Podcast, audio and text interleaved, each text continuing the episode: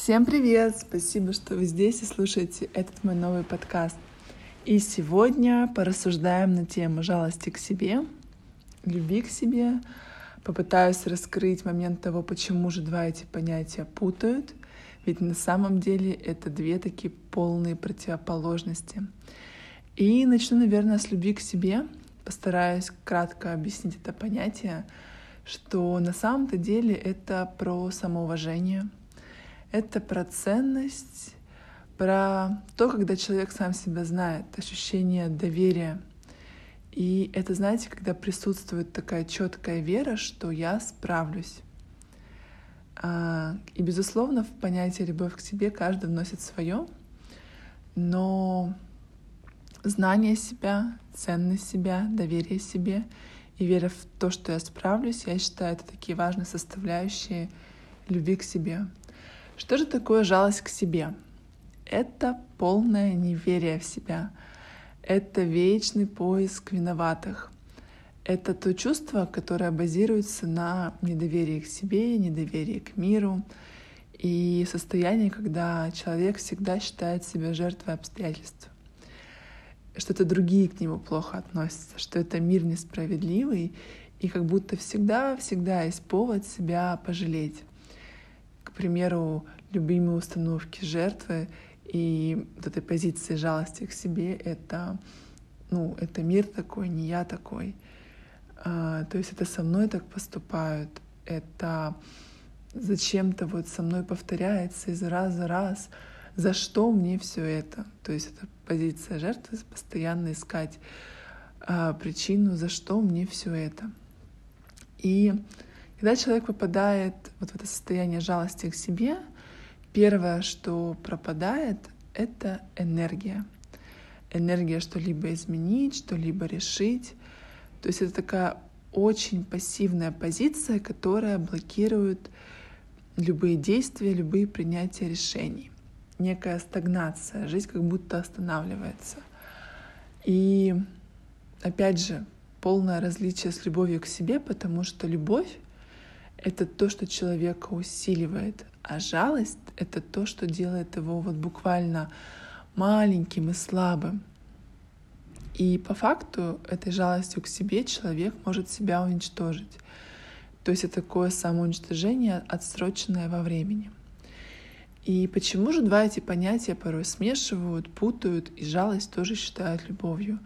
На самом деле жалость очень часто путают к состраданию к себе — состраданию и сочувствию, что, безусловно, являются очень важными качествами, потому что вот эта эмоциональная поддержка, себя заметить, себя увидеть, себя обогреть, сострадание, сочувствие — это то, после чего приходят силы и идет поиск решения.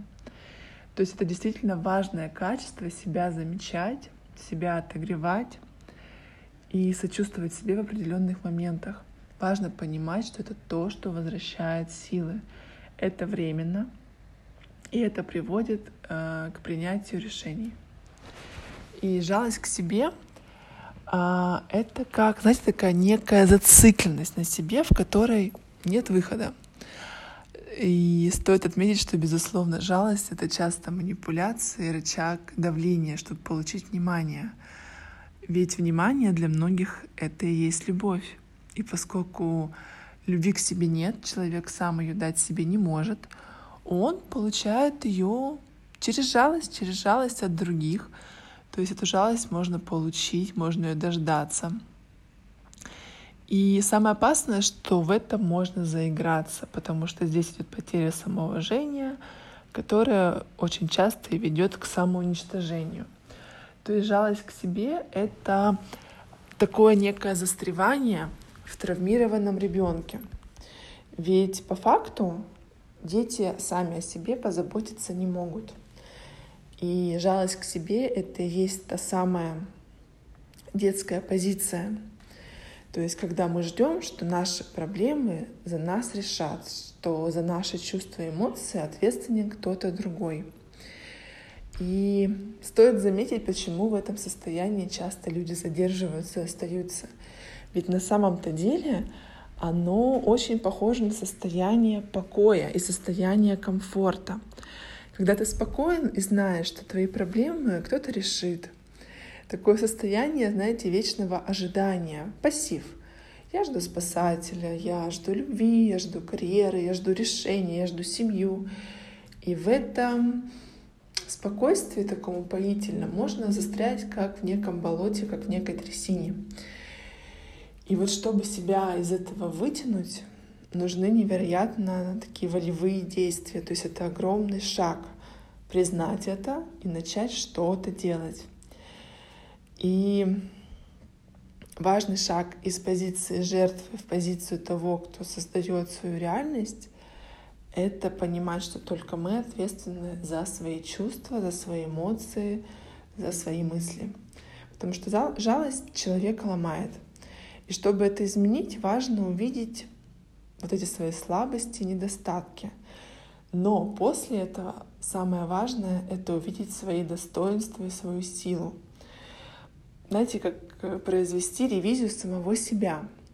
Почему так важно увидеть свои достоинства и силы? Потому что именно эти качества будут помогать себя э, вытягивать из этого состояния и поддерживать себя на этом пути, чтобы не впасть в жалость к себе. То есть очень важно научиться присваивать себе свою силу, свои маленькие достижения.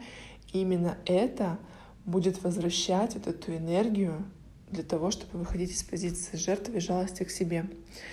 И тут очень важно научиться задавать себе вопросы не из серии, а за что мне все это, и вот за что мир со мной так, люди со мной так, а как взрослый, как некий такой творец своей жизни, спросить себя, а как я это создал? А что я такого сделал, что вот со мной сейчас это происходит? То есть не перекладывать ответственность. Потому что слив в жизни, слив энергии, он происходит в позиции, когда кто-то вокруг виноват. Поэтому важно брать ответственность за все, что с тобой связано в том числе реакции и действия, даже в самых каких-то маленьких и таких неких бытовых ситуациях. Например, когда кто-то наступает вам на ногу, и вы выбираете э, промолчать, а далее вы обижаетесь и опять думаете о том, что вот мир жесток, меня обидели, мне сейчас больно, вместо того, чтобы проявить такую некую заботу о себе и предупредить человека, чтобы он был аккуратен, что вам, например, доставляет дискомфорт, что э, вам больно, и не впасть в состояние обиды и жертвы о том, что это с вами как-то поступили, а что вы выбираете состояние себя отстоять и, грубо говоря, чувствовать себя лучше. То есть это тоже некий выбор, потому что мы всегда отвечаем за свои чувства, эмоции, мысли. Мысли — это то, что порождает эмоции и порождает действия. Поэтому первый шаг — это, безусловно, перекладывать ответственность, а брать ее. Задавая себе вопрос, а как я это вообще создал? А как я к этому пришел?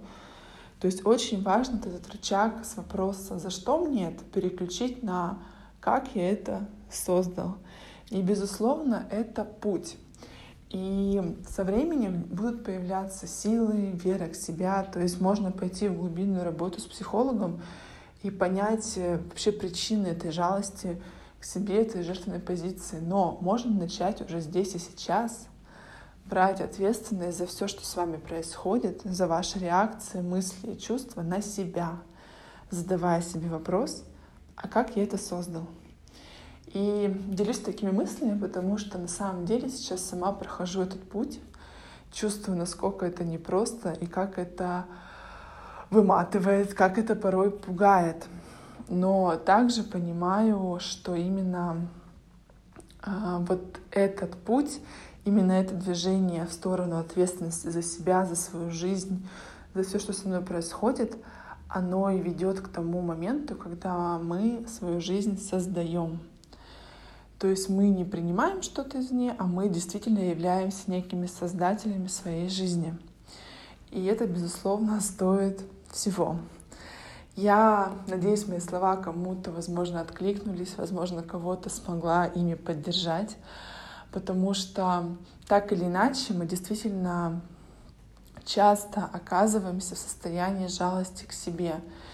И этим подкастом я хотела напомнить, что это состояние разрушает, это состояние подавляет, забирает силы.